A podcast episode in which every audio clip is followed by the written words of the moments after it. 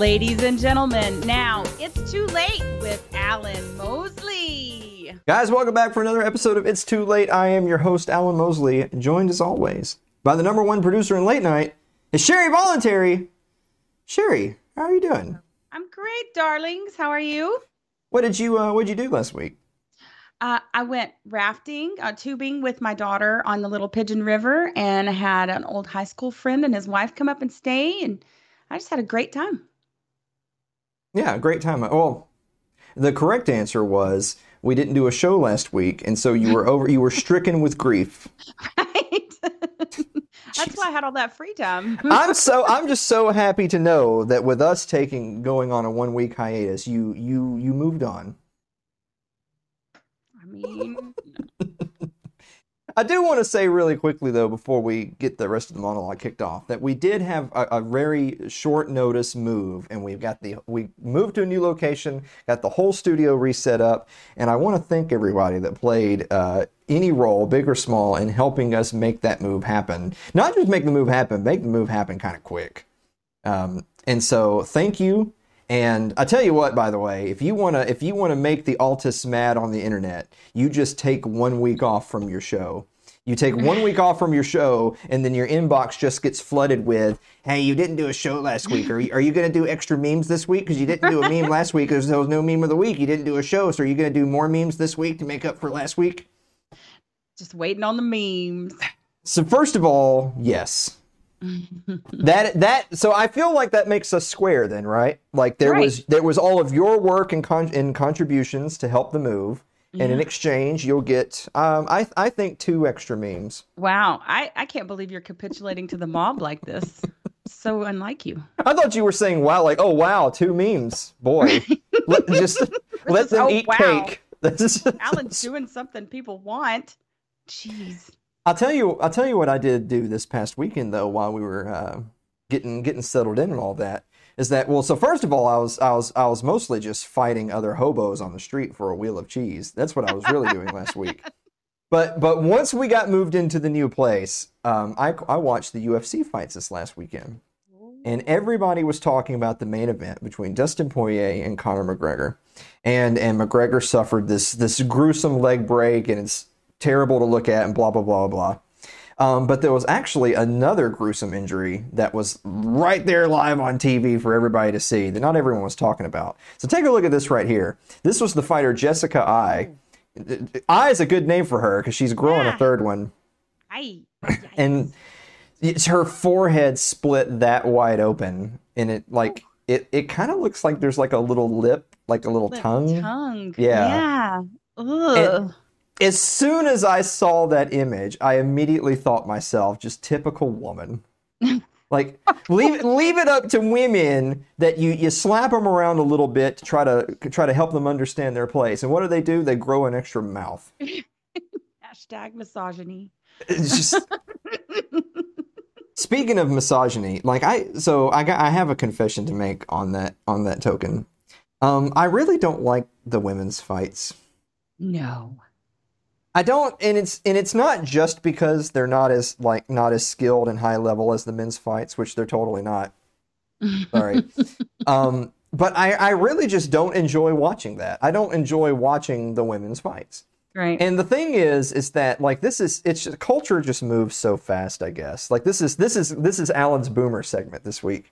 Is that not even just a few years ago, if you had gone out in the world, if you'd gone on Reddit or whatever, and you had said, you know, I don't really like to watch the women's fights. I'm not saying that they shouldn't have women's divisions or that if women want to fight, they shouldn't be allowed to. I'm not saying any of that. Yeah. I'm just saying I don't I don't personally like to watch the women's fights. Yep. Not even a few years ago, that would have been like, okay, you know, whatever. I get I, I get it. That's cool. But not Lesbians today. Lesbians aren't for everybody. Lesbians aren't for everybody.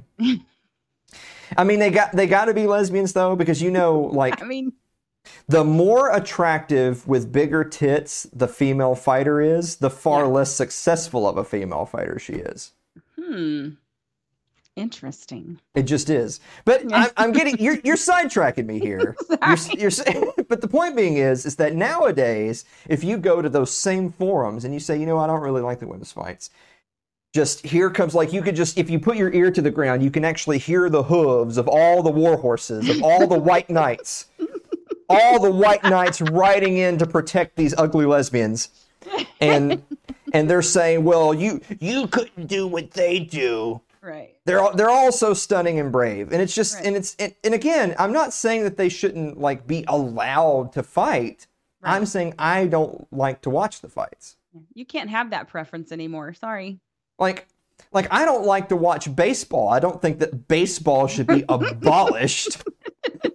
Hashtag abolish baseball now. That's that's what we're gonna do. That's what that's what tonight's show is gonna be. Is hashtag abolish baseball now. so so speaking of something that should be abolished, another thing that we missed last week. This was in our show notes, and we just didn't get a chance to do the episode.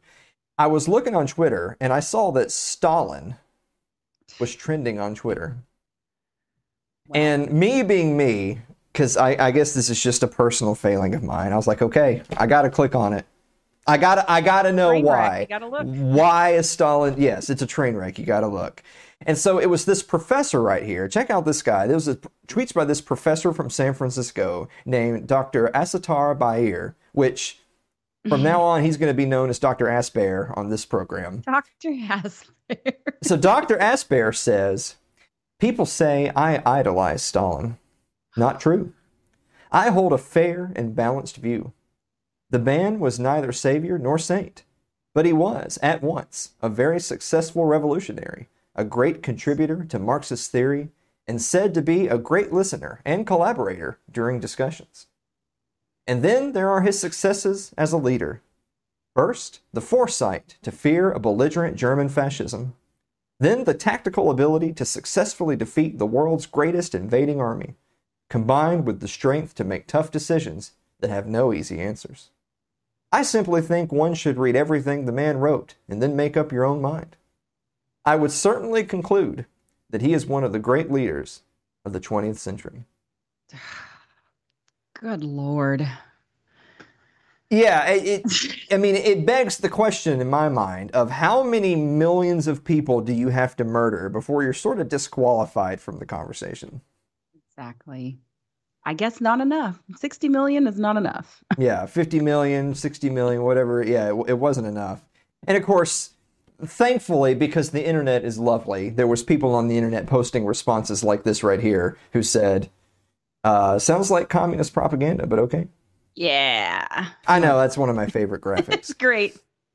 It's just, so so you had made the point off air that I thought was a really good point. Yeah, exactly. Exactly. that that you can you can clearly see the idolatry and the partisan partisan hackery that's involved in conversations like this. Yeah. Because the same people who are saying, you know what, let's give Stalin a fair shake. Those same people, if you said, well, let's let's have a look at Thomas Jefferson. Right.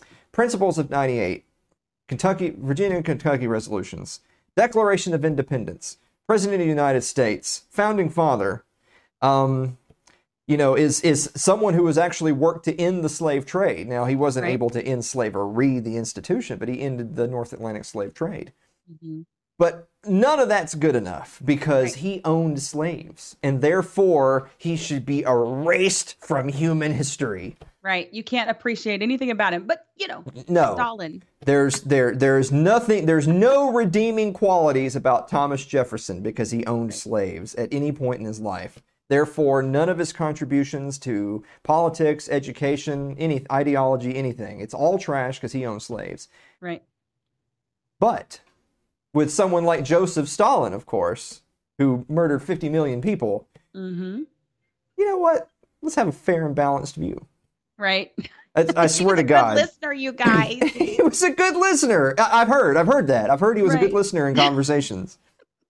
but, but, you know, like me being a history guy, I just can't help but take exception with every single inch of those tweets because I'm thinking, like, I'm not saying that the Blitzkrieg wasn't a terrible invading army, but, you know, people in Eastern Europe and Asia also remember there was these people called the Huns right. and the Mongols. Yep. And for their time, for the technology available for, for the population centers as they existed, those were some pretty terrible invading armies to have. Uh, yeah. Um, But that being neither here nor there, last thing I want to touch on before we take our first commercial break, I saw, because I, I didn't have I didn't have access to the internet for a little while, and then I checked my messages, and I see all these memes and all these people talking about these warnings that people were getting on Facebook about extremism. Take take a look at this right here. So this is what the warnings look like. They they say, are you concerned that someone you know is becoming an extremist?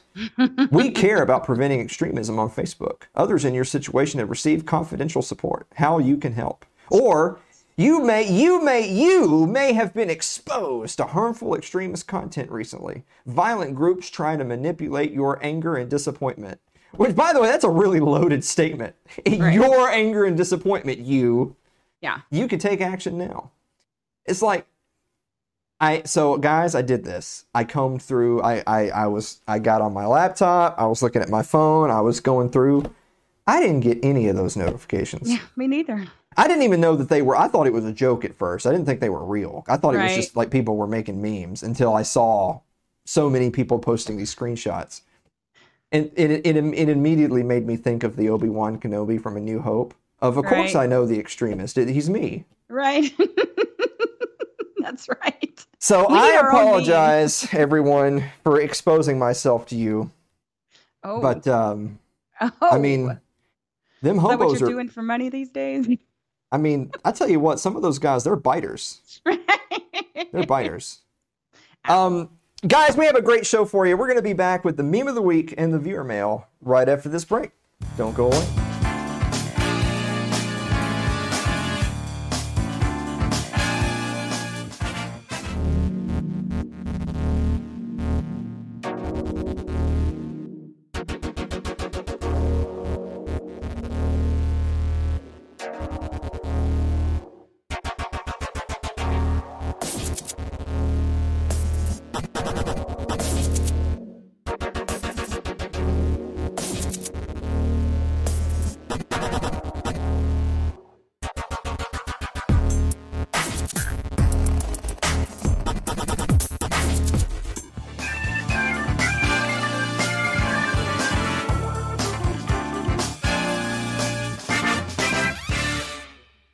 Hey, uh, hey, Sherry. Yes? What time is it? Meme of the Week. My daughter tells me you make memes. Yes, sir. And I just got my extremist badge. Hey, don't pull out tonight. Look at the look on his face. No, pull it back. You can't pull it back up now. You killed it. But the, the look on his face. Oh, my God. So, so yes, for there. The people who sent in the questions... Are you gonna Are you gonna do extra memes because we missed last week? Okay, I got you two. Starting with number one. Stalin says, "Is it something necessary? No. Food." Aww. Look at the look at the eyes of the black guy on the Guess Who. He's like, uh, something wrong over there. I'll tell you what, goes, guys, if you're listening to the podcast and you're not watching the show, you're missing everything. You're yep. missing everything if you don't watch the show. Totally.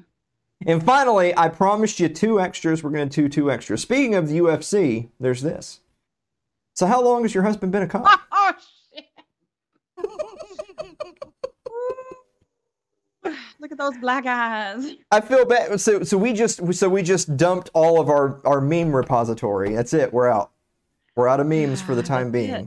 Done. But uh, let's uh, let's answer some viewer mail. All right. No. Good night.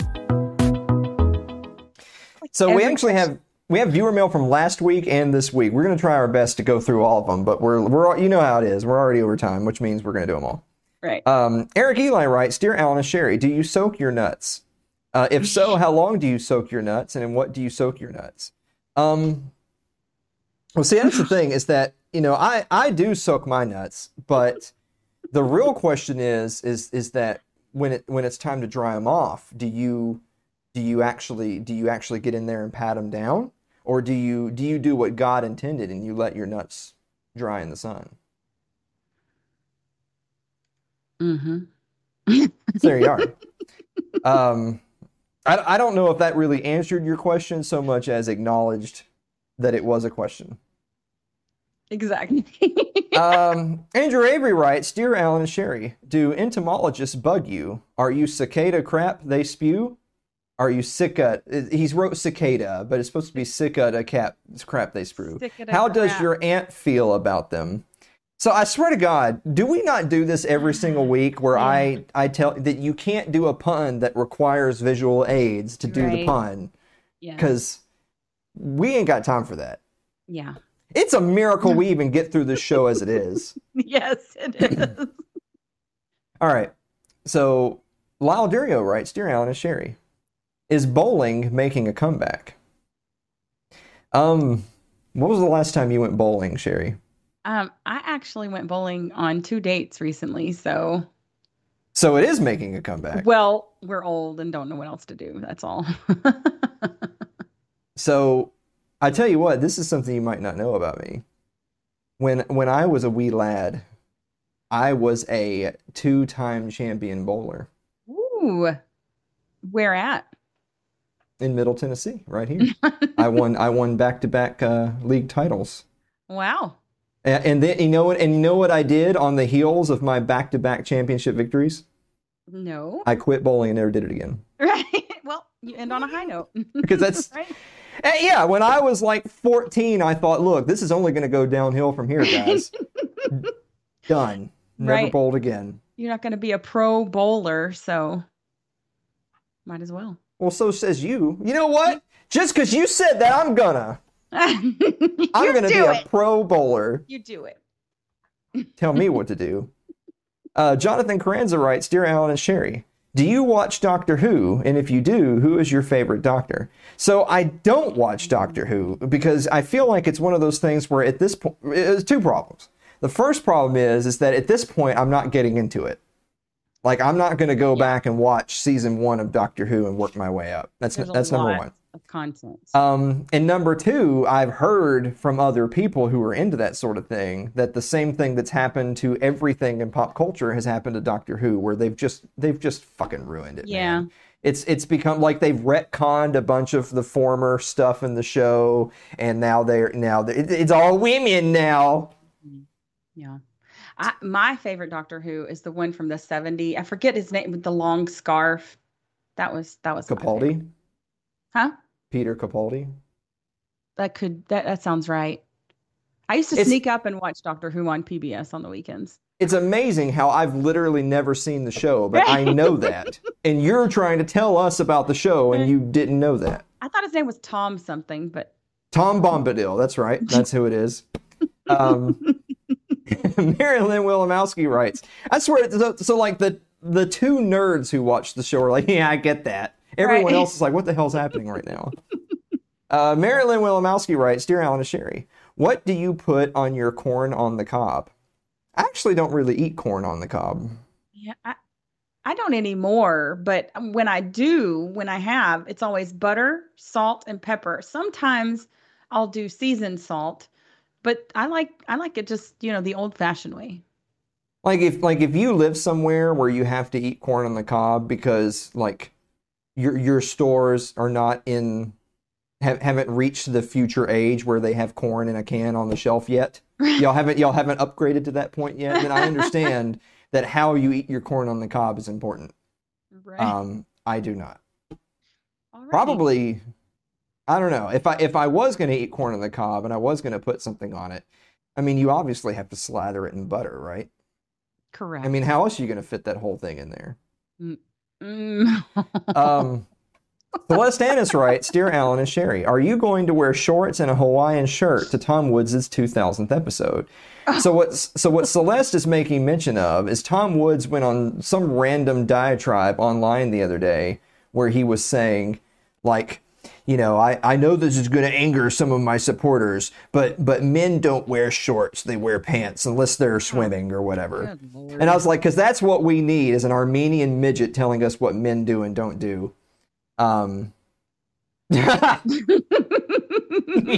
exactly right. Spicy. now, now, now, okay. I don't ha- I don't even have any Hawaiian shirts, so I'm not I'm not like willing to die on the hill of the Hawaiian shirts. But I under- from people that I know who wear Hawaiian shirts, they do it because they're comfortable.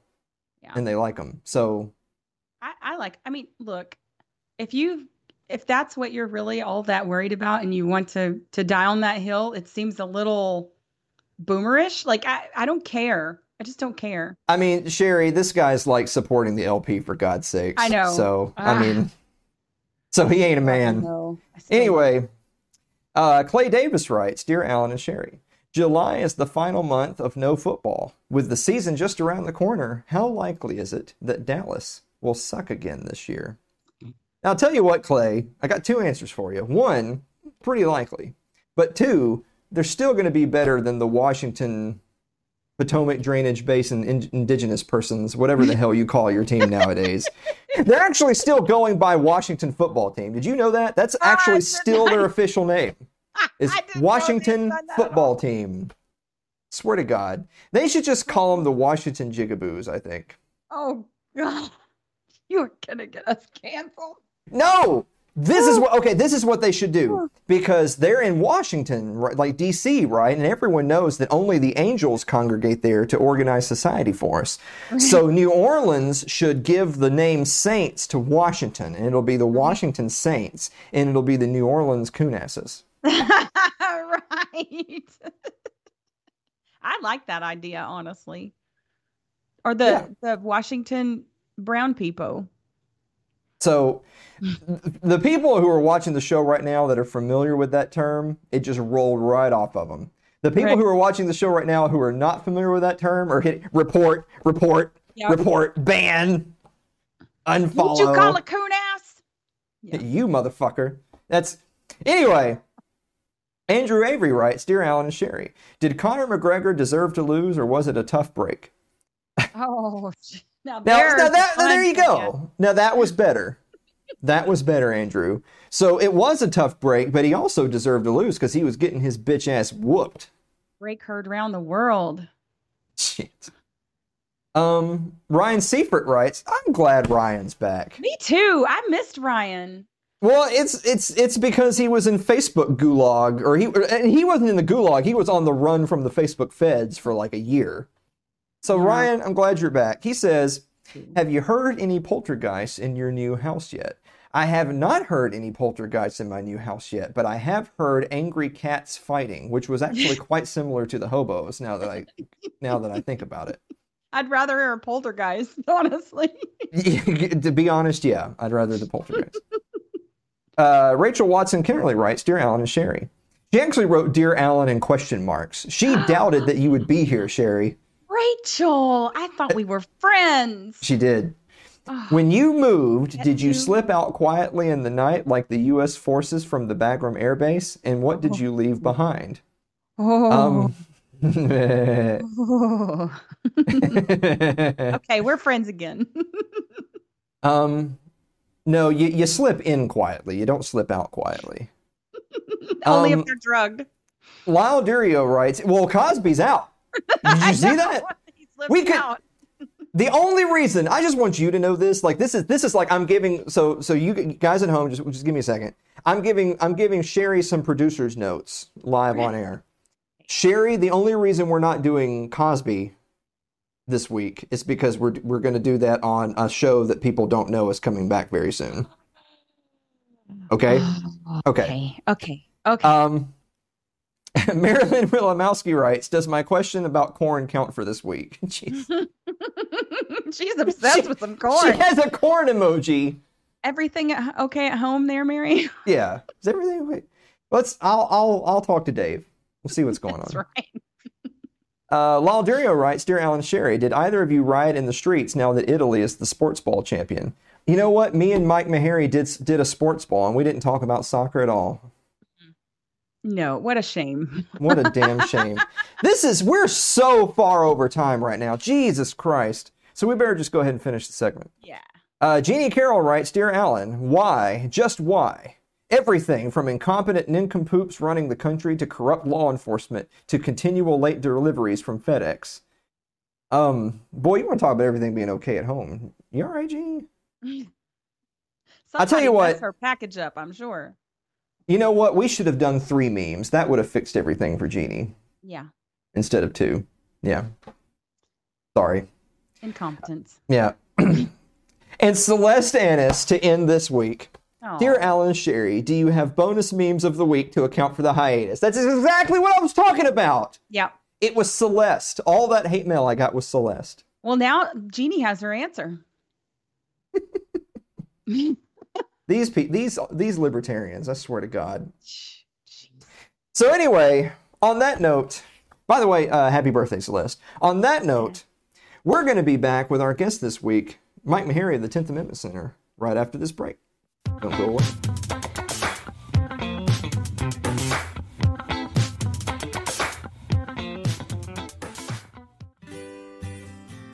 Your ad could be playing right now, reaching thousands of potential customers. Sadly, it's not, but it could be. Find out how to be an advertised sponsor for It's Too Late with Alan Mosley. Email us at info at alan mosley dot t v.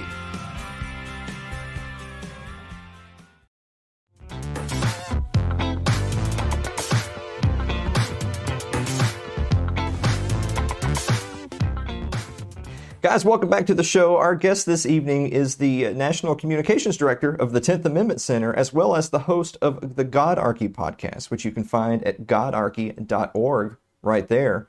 And also, don't forget, the tenth Amendment Center is tenth amendment center dot com. I got that right, Mike. It's tenth amendment center dot com, godarchy dot org, because Altists do their websites different. Oh, hello. Mike Maharrey, welcome back to the show. Gosh, thanks for having me. It's been a while. It has been a while. I I, I was going to ask you how things have been, but I actually know how things have been for you. They've been great because all your sports teams keep winning. I know. We, we're calling it Tampa Bay down here now.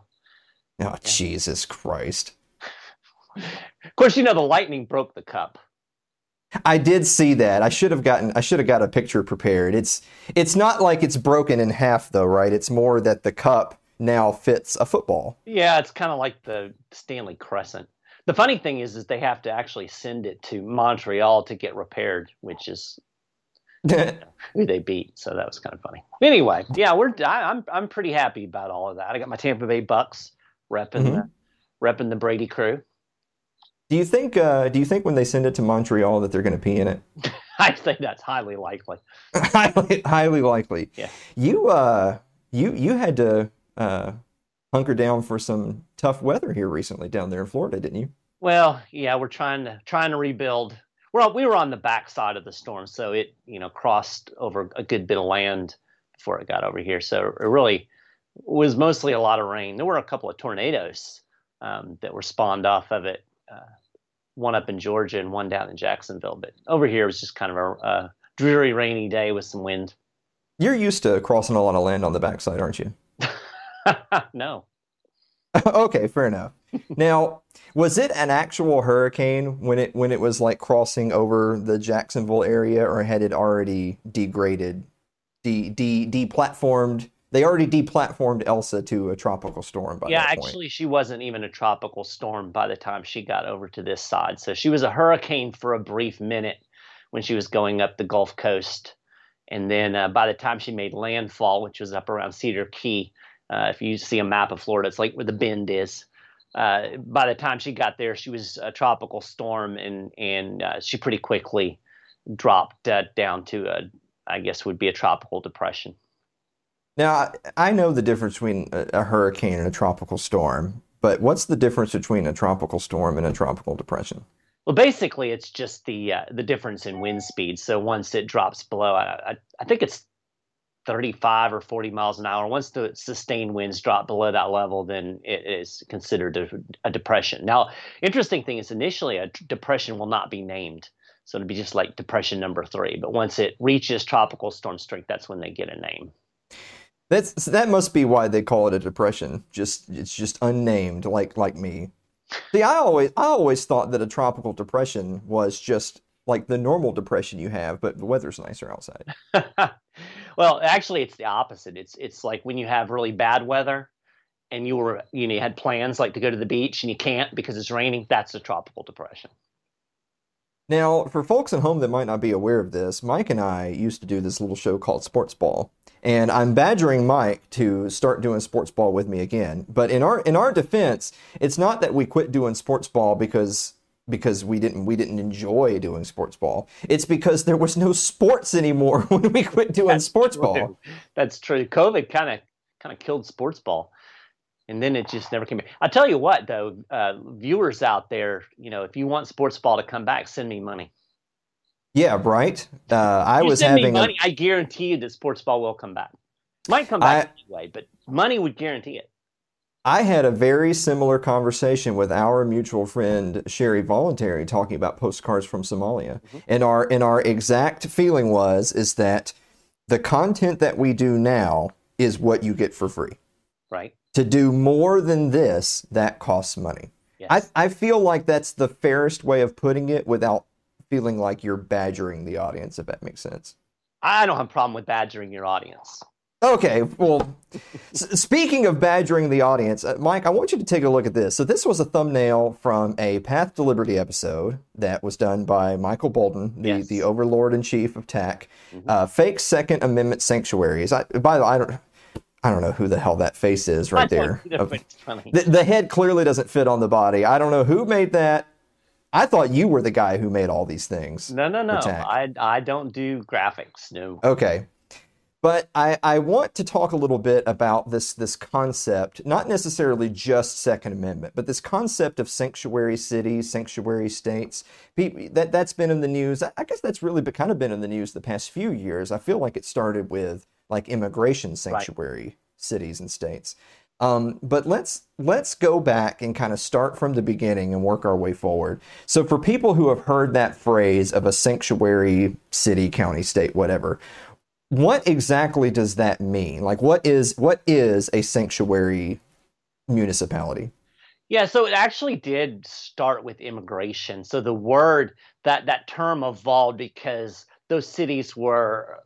Uh, at least uh, kind of purported to be a sanctuary for uh, undocumented immigrants uh, so that they would be safe there from, or safer at least, from immigration officials at the federal level.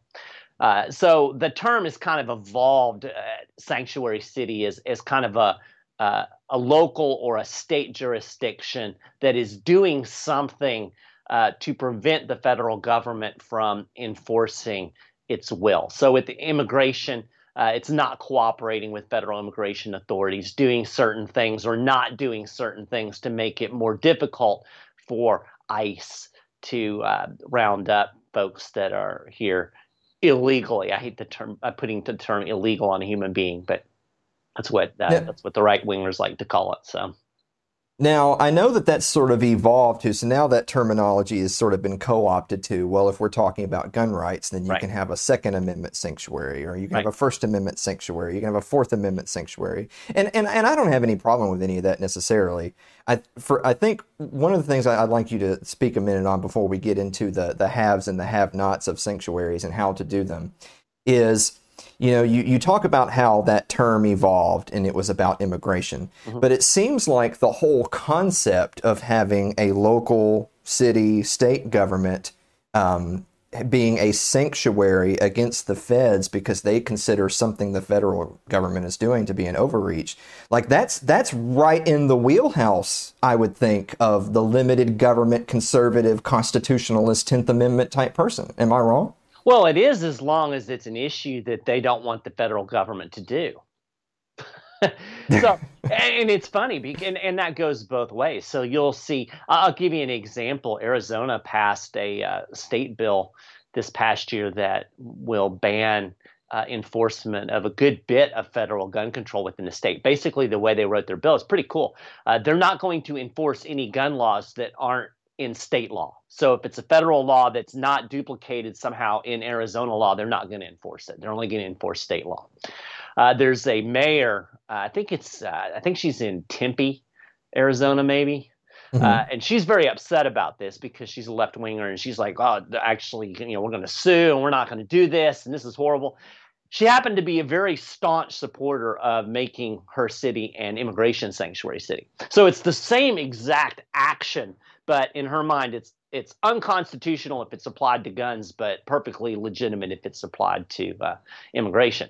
And you'll see right-wingers and, and conservatives do the same thing in reverse. They'll be all for, you know, Arizona having a gun sanctuary, but God forbid, uh, you know, some city in California uh, refuses to cooperate with ICE. So, you know, as with most things, you end up with this uh, this dumb political policy divide instead of being, uh, you know, kind of more principled on on the action itself. Well, I know we could, we could burn up way more time than we have to talk about the the, the partisan hackery involved. Right. But um, so so before we talk about some of the states who are doing it wrong, let's let's talk about maybe if you can give us an example or two of cities or states that, that did it right, that that did it in in you know their their legislature, and they had some kind of balls, if you will, and they actually put teeth into their bills to have a legitimate Uh, nullification, if you will, mm-hmm. of, of federal overreach. So who who did it right? Well, I, Illinois just passed a bill, and I think they're doing it right. They're actually uh, – so an interesting thing in federal law, not to get too deep in the weeds, but uh, the federal government prohibits uh, – or, or it's it's against federal law to withhold immigration information from the federal government. So like if I know that uh, you're an illegal – immigrant, using air quotes, uh, if I know that and the federal government comes and asks, because it's against federal law for me not to tell you. So what they're doing in Illinois is they're just making it illegal for any state or local agency to ask people about their immigration status. So they can't give the federal government information that they don't know. So it's kind of a clever way of actually getting around this this little bit in U S code. Uh, there was another state recently, and I it's, it's slipping my mind which state that it was, uh, but they actually specifically are prohibiting, I think it's Illinois, uh, they're prohibiting state and uh, or prohibiting ICE from entering into contact tr- contracts with uh, state or local governments to use their jails or prisons to house people that are being detained simply on immigration violations. Uh, so those contracts can't exist anymore. So th- they're actually taking practical steps that ban enforcement of a certain federal thing. For Arizona, as I mentioned, they're not going to enforce federal gun control unless it's a state law. So if it's federal law, uh, you know, if they come along and pass an assault rifle ban, there's no assault rifle ban in state law. They're not going to enforce it. So it's actually doing something uh, is what makes it a real sanctuary, a, a specifically defined thing. We are not doing X. Now, going back to our graphic from earlier from the recent uh, Path to Liberty episode, talking about fake mm-hmm. Second Amendment sanctuaries, the six worst states. Now, we don't we don't have to go through every single one of them, but what's what's an example of a state that, at least for the Second Amendment, is doing it wrong, and why is it wrong? Oh, my gosh. Tennessee is a prime example. Oh, fantastic. Yes, you're, you're welcome. Oh, they passed the stupidest bill. So basically what their sanctuary says is we're not going to enforce any federal gun control if a court says it's unconstitutional. Well, that's exactly the way it works anyway. You know, so so basically yeah. they're going to go ask a federal court for permission not to enforce federal gun control.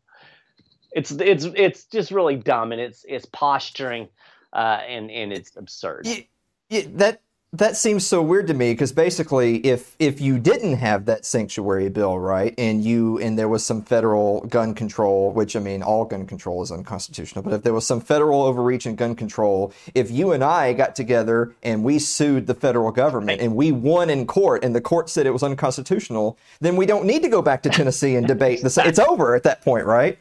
Exactly. It's it's just really, you know, again, I'm I'm almost certain that this is just a way for certain politicians to grandstand. I, I know you're shocked that politicians might want to grandstand.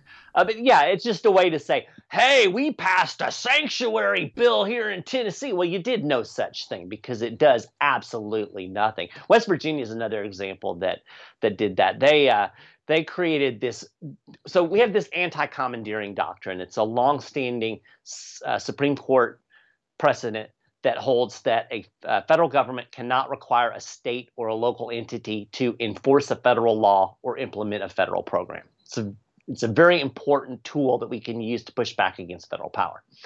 So West Virginia passed a bill, and they called it an anti-commandeering bill, but they redefined anti-commandeering. They defined it so that if the federal government actually makes the state and local government enforce federal gun control, then they're not going to do it. Well, well, what? That's not how it works. These police departments enter these agreements voluntarily. You know, it's not like the, the feds come along and, and literally commandeer their their people, you know, like put a rope around their waist and pull them, make them do their thing. So, well, you know, it's it's it's these it's this posturing is why we call it fake sanctuaries, because they're not actually going to do anything. They're either asking for permission or they're creating a definition uh, in such a way that it will never actually happen in practice. We're, we're going to try to sneak this in right before the commercial break, Mike. Is there specifically for the sa- Second Amendment sanctuaries? Did anyone do it right? Yeah, uh, Missouri and Arizona are two states that uh, that I've men- I mentioned. Arizona, uh, Missouri as well, that passed really solid Second Amendment sanctuary bills that actually pr- prohibit specific federal. Uh, I didn't say that right. They actually prohibit cooperating with the enforcement of specific federal action. So they define what the action is, and they say we are not going to enforce that. Instead of saying, well, if a court says something or if this happens, say, no, this is black and white. We're not going to enforce X, Y, and Z. So that is an effective sanctuary, actually doing something. On that note, guys, we're going to be take a quick commercial break, and when we come back, I'm going to badger Maharrey into doing a soft episode of Sports Ball. Be right back after this.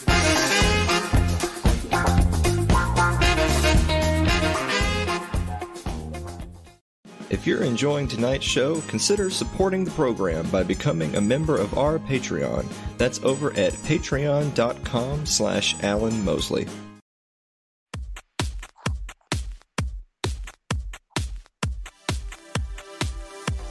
Attention, armchair quarterbacks and shower thought G Ms. It's time for this week's episode of Sports Ball with Mike Maharrey and Alan Mosley. The guy doing that intro sounds really familiar. Yeah, he does. This is like, uh, this is cool nostalgia. I know, blast from the past. Yeah. Th- this was back when Tampa Bay still sucked. It did. Well, they, they'll always suck in our hearts. Yeah. And probably soon once again in reality.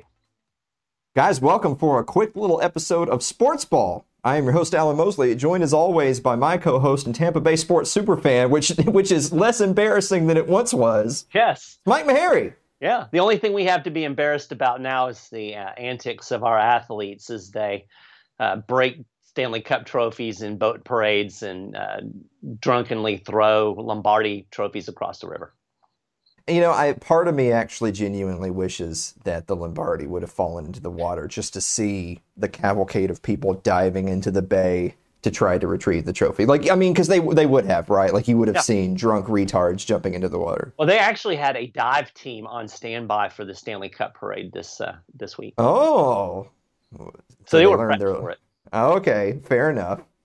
Um On that note, we're gonna we're gonna start off today with the story of Sha'Carri Richardson. Now, I know this has already been in the news, but we're gonna, we're gonna cover this because we're getting back to sports ball. U S sprinter Richardson banned from Olympic one hundred meter after cannabis test. Now, that article is actually a little bit old. We do have the update.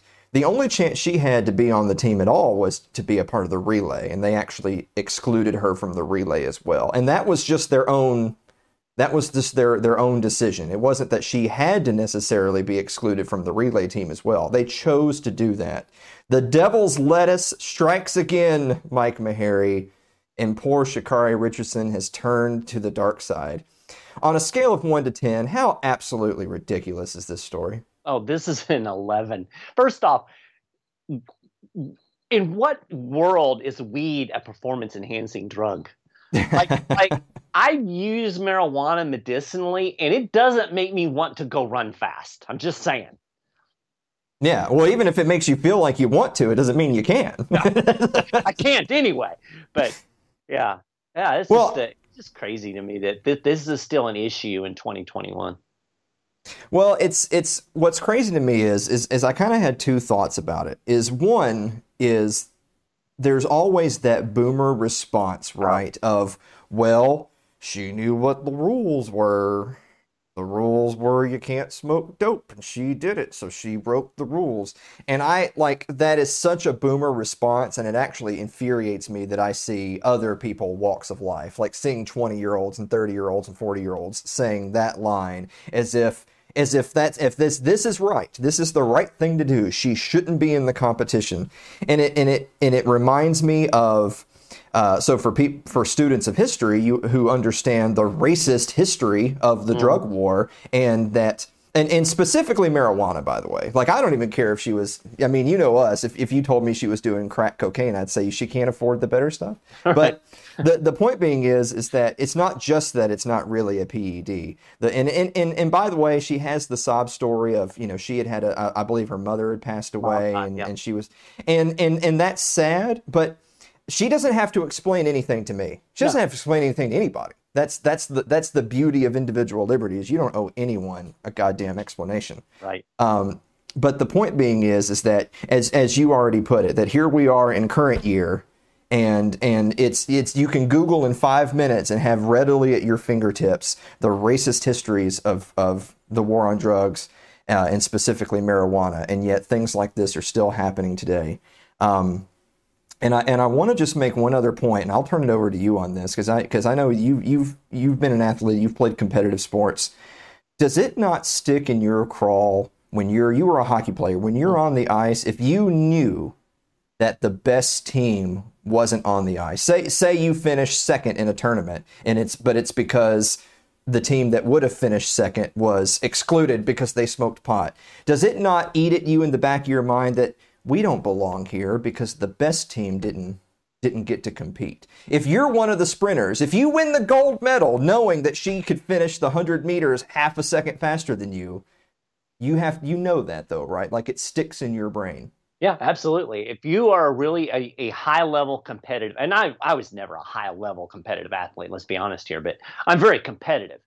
And yeah, I want to face off against the best. I want to sure. prove myself against the best. You know, even if it's beer league hockey, uh, I I get jacked up for the game against the team that's in first place. I don't want them to be disqualified in the playoffs for some dumb reason. And then, you know, for some miracle, our team actually wins a couple of games and uh, wins the championship, but the best team isn't. No, I, I, there is. There's something, if you're a real competitive athlete, there's something in that that just sticks in your head and you're like, yeah, it's it's just not quite legitimate, if that makes sense. No, I, I it makes sense completely. Uh, speaking of getting jacked up for the team in first place, how about Team Nigeria knocking off Team yeah. U S A men's basketball in a, now admittedly it was just a scrimmage, and I know that all of the the ooh-rah nationalistic types who are chanting U S A, U S A, they're out there right now all over Twitter saying it was just a scrimmage, why are you celebrating? I'll tell you why they're celebrating, and, and it goes right back to the same point you just made. If I was on Team Nigeria and, and we were and we were a sixty-point underdog and we just beat Team U S A, I don't care if it was in a game of horse. We just beat them, stuck on that. That's Am right. I wrong? That's right. And and from the other standpoint, you know, uh, when I was playing at U S F and, you know, playing college hockey, we scrimmaged a high school team. We weren't going to let that high school team beat us. We would have been embarrassed and outraged if a high school team had beat us. That's just not supposed to happen. So, yeah, that's a that's a that's a big yikes. Now, speaking of Team U S A, so now that they're, by the way, they're not just reeling from this scrimmage loss to Nigeria. They immediately lost another scrimmage to Team Australia. No, but now, admitted, scrimmage. now, admittedly, Australia is a team that's actually cons- considered to be a competitive team right. to medal, if not even the gold in this in the Tokyo Olympics. So that's not as bad of a loss, if you will, as the loss to Nigeria. But the point still stands that this is. This is the dream team, right? This yeah. is the team loaded with professional players. And I know a lot of teams have a lot of N B A players nowadays, but they're loaded with professional players, and they've lost back-to-back scrimmages. So I've got a two-part question for you. Part one is, and th- this will kind of be like our week's pick'em. Part one is, hmm. do you think Team U S A is going to have a good showing in the Olympics, or is this the harbinger that the team's not really there. And then I'll and I'll go ahead and, and preview you part two. Does anyone care about the Olympics at all this year? uh, well, I answered the first questions. I'll answer the last question first. I I don't know that there's that much excitement. I mean, they're trying to pump it up, but you know they they've already announced that they're not going to have fans, and I yes. just I, I I don't like watching these sporting events without fans. It yeah. makes it, it's like watching in a dungeon. So I don't know if you're. I don't know that there's the interest there. Uh, as far as Team U S A goes, my gut is that this is probably the team that you're going to get, and uh, I, I would not. I would not be surprised by a poor performance when you get into the uh, actual tournament. Uh, that uh, just doesn't bode well to me. I could be wrong, obviously, but I, I, I, yeah, I think that's. I think this might be what you get. I, I tend to agree, Mike, and, and I'll tell you, you see all these excuses flying around of, you know, Team U S A got throttled in the most recent Worlds leading up to this this Summer Olympics. Right. Um, and you get all the excuses of, well, our guys, these are guys that haven't regularly played together. A lot of the other national teams spend months, if not years, practicing for the games, yada, yada, yada. However, it's always been that way, right? Right, right. Like... Like when in in nine, you know ninety-two, ninety-six, two thousand, whatever, those teams, that it was exactly the same way for them, right? As as it is right now in terms of they're coming, they're the, I mean, right. Of course, the N B A season's technically still being played right now, but teams that are eliminated, their their seasons just ended. Um, you know, some of them maybe they don't have the freshest of legs. Maybe some of them are coming off of injury. You have some of your high-profile players deciding, well, maybe I've played for Team U S A before. I don't feel like doing it again. I mean, it's it's definitely a risk physically to their well-being as well as um, basically dedicating what would be their off-season to more basketball. I understand all that, but that's always been that way, and right. I'm really off-put by all the excuses. Yep. I hate excuses. Excuses suck. Be better. Spe- be better. So speaking speaking of being better, it's time for us to get our solemn faces on. It's time for In Memoriam, where we remember a player, a team, a coach, whoever, whose sporting life was cut tragically short. Mike Maharrey, uh, this week we're remembering McG, Conor yep. McGregor. Mm. Conor McGregor, who just fought the trilogy bout, th- part three of his three fights with Dustin Poirier.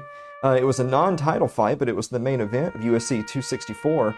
It ended in the first round after a doctor's stoppage because, uh, I'm sorry if you're faint of heart, look away. Yikes.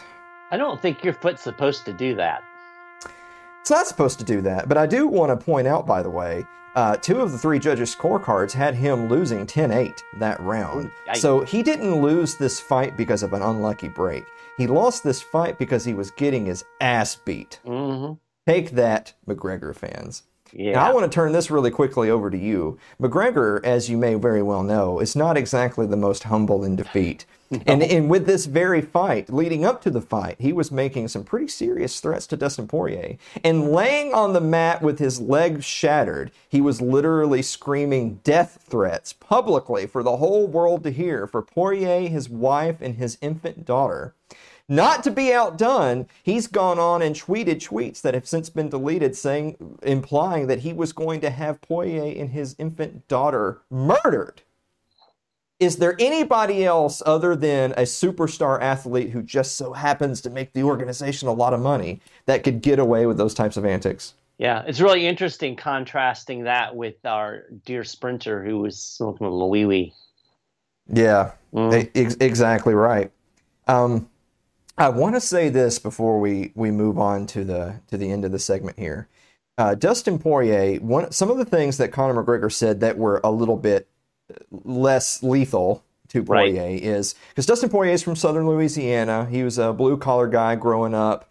Uh, nowadays, he's a fighter. He does a lot of charity work and he makes a hot sauce. This, that's the kind of guy Dustin Poirier is. Right. Um, but the point being is, is that McGregor treated him as if he was stupid, called him yeah. a redneck, called him a hillbilly, called him uneducated. And literally standing there in the ring with McGregor laying on the mat, beaten to a pulp with his leg broken, still shouting obscenities at Poirier while he was getting ready to do his post-fight interview with Joe Rogan. Mm-hmm.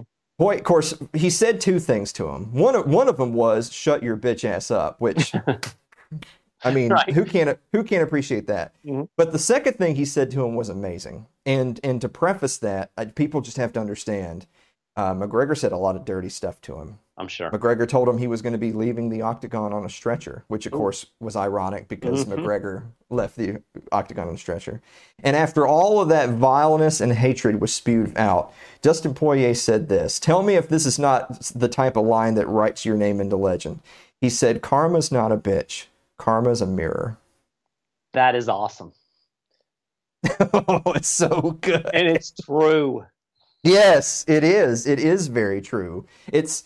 It, it it reminds me of the old, uh, what what was the old, it, it was Jerry Rice, wasn't it? The one that said, talking about after you score a touchdown, act like you've been there before. Uh, it might have been, might have been Barry Sanders. It's, it's, it's, it's just interesting that there's always going to be kind of this dynamic between the, the diva superstar, which mm-hmm. Conor McGregor, as far as having divas in the, in, in mixed martial arts world is concerned, he absolutely would be one, versus kind of the lunch pail, you know, work ethic type superstar, right. that they're no less a superstar. If you look at the records, you look at the history books, I don't think anyone would claim that Jerry Rice, I mean, most people have him as the greatest wide receiver of all time, yep. but he never had the type of antics of, say, Michael Irvin, right. Rand, Randy Moss, Terrell Owens, T- Terrell Owens. Yeah, exactly. Right. Um, It, and and I'm not trying to, you know, like, this is not some sort of like soft hiding of racism to say, oh, well, you know, I don't like divas, they're lesser than us.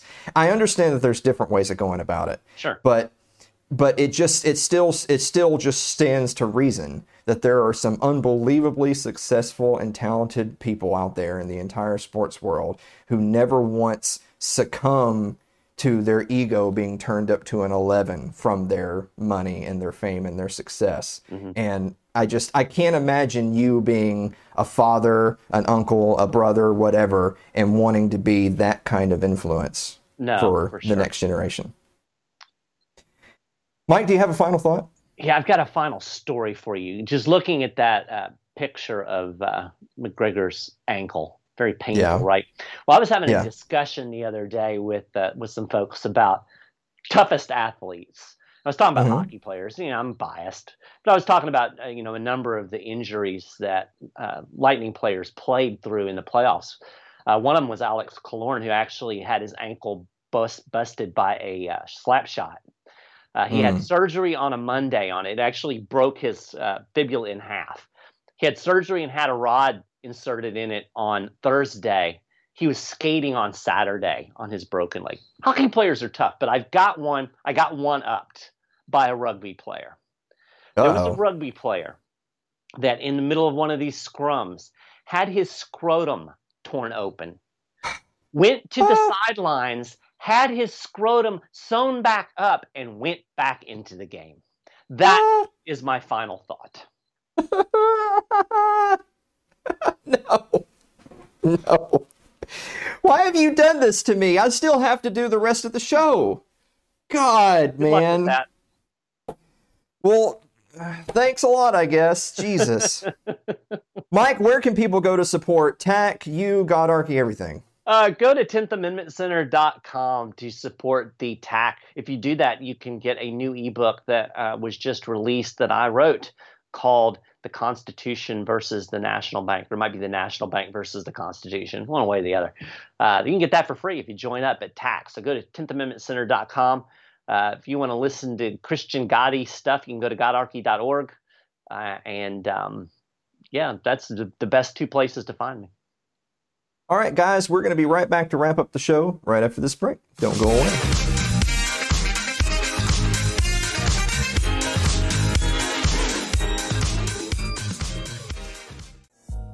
Hi guys, it's Alan here, and I want to take a moment to let you know about one of our supporters who started a new business. Laura Moreau sells fifty different health and wellness all-natural products, from weight loss, supplements, energy enhancers, body toning, longer and stronger hair, and so much more. Do you like coffee? Well, they even have coffee that'll help you drop some pounds, and who doesn't want to drop a few pounds? Go check her out at her online store at laura moreau dot it works dot com today. That's laura moreau dot it works dot com.